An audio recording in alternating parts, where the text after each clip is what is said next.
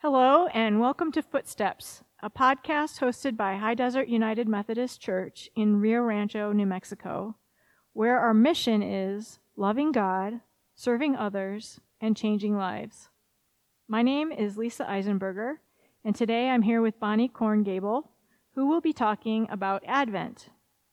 Advent, which literally means arrival, begins four Sundays before Christmas, usually around December 1st. It's a happy season of the church because we are waiting to celebrate the birth of God's Son once again. But it's easy to lose our focus during this busy month. Yes, I agree with you, Lisa. We need to be intentional about observing Advent. But I realize that the pressures of the season often get in our way. Who hasn't wondered how the mile long to do list will ever get done? But if we want to capture the enormous thought of the God of the universe humbly sending his Son in human form to this rather small and insignificant planet, we need to set aside time each day to be still, to read the gospel story, and to pray. That quiet time is essential for finding the light of Christmas. It is also helpful to have an Advent devotional I stole my title from the devotional I use Watch for the Light. This time of year, many of us get up in the dark, go to school or go to work in the dark, come back to the comfort of home in the dark. This darkness, this lack of sunlight can depress us. In fact, there are people who suffer from something called SAD, or seasonable, seasonally affected disorder. This lack of sunlight can affect us physically, psychologically, and spiritually. As Christians, we need to watch for the light. Yes, this time of year can be difficult for many people. And when Jesus came into the world, the Jews were experiencing a darkness of their own. There had been a great silence in Israel for almost 400 years. Kingdoms waxed and waned. Alexander the Great had come and gone. Antiochus Epiphanes came and went. The Roman Pompey conquered Jerusalem. But no prophet appeared during those four centuries.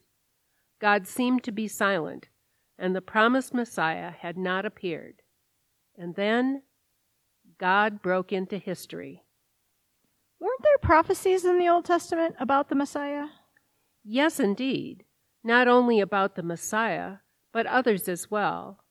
Malachi, the last prophet of the Old Testament, made a prophecy of epic importance.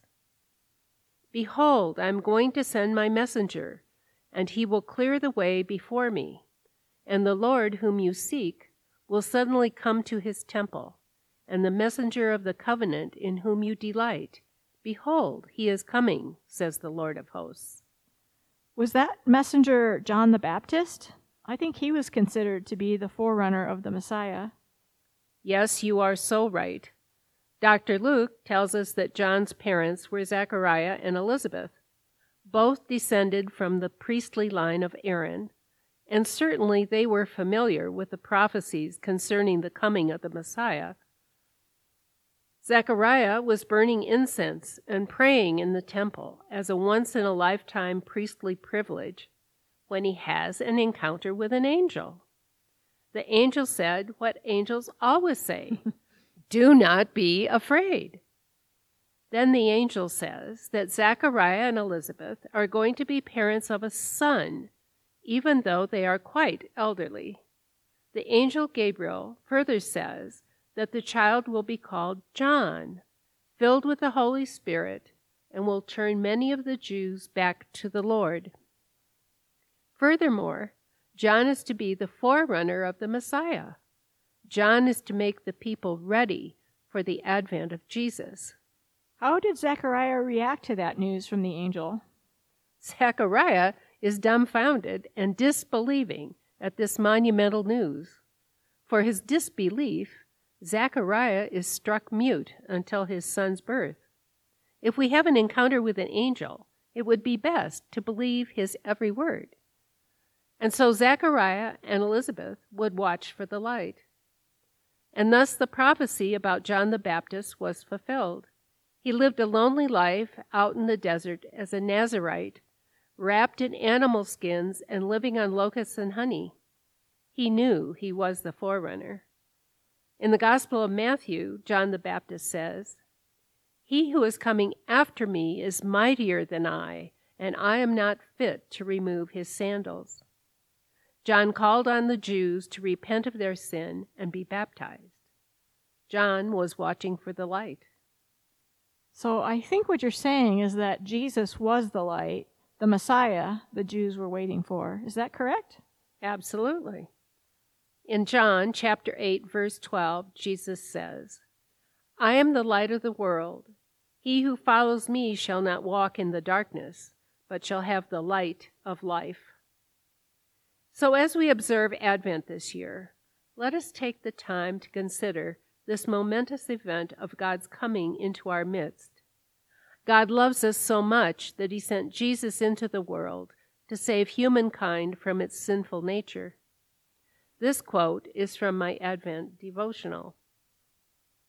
The love that descended to Bethlehem is not the easy sympathy of an avuncular God, but a burning fire whose light chases away every shadow, floods every corner, and turns midnight into noon. This love reveals sin and overcomes it. It conquers darkness with such forcefulness and intensity that it scatters the proud, humbles the mighty, feeds the hungry, and sends the rich away empty handed. So, Bonnie, do you have any suggestions for way that we could observe Advent this year? Well, yes, I have a few ideas which I hope people might find helpful. Barnes and Noble still carries Watch for the Light, which is a collection of writings by various Christian authors and covers the dates of November 24th through Epiphany. Another possibility is Preparing for Christmas by Richard Rohr, who is a Franciscan priest right here in Albuquerque. This book has daily meditations from the first Sunday of Advent and ends with Christmas Day. Of course, you could also do your own study of the Christmas story in the four Gospels or visit a Christian bookstore and choose one of their offerings. I just want to encourage all of you to observe Advent in a spiritual way this year as you watch for the light. Thank you, Bonnie, for sharing those ideas with us. It's always helpful to have new thoughts for how to celebrate Christmas in a new and meaningful way. Do you have any closing thoughts to share with us? Yes, I believe Jesus illuminates our lives with his truth, and he brings the light of hope into this world that certainly contains darkness. Jesus came to provide us with salvation from our sins. Jesus loves us, abides with us, and accepts us. Jesus is the light of the world. Please join me in watching for his light this Advent. Thank you for sharing those insights about Advent with us today, Bonnie and for suggesting ways to observe it. And thank you, listeners. We hope you'll join us next time. Until then, we invite you to worship with us at High Desert United Methodist Church in Rio Rancho, in person if you're in the area, or online at highdesertumc.org. Join us in watching for the light this Advent season.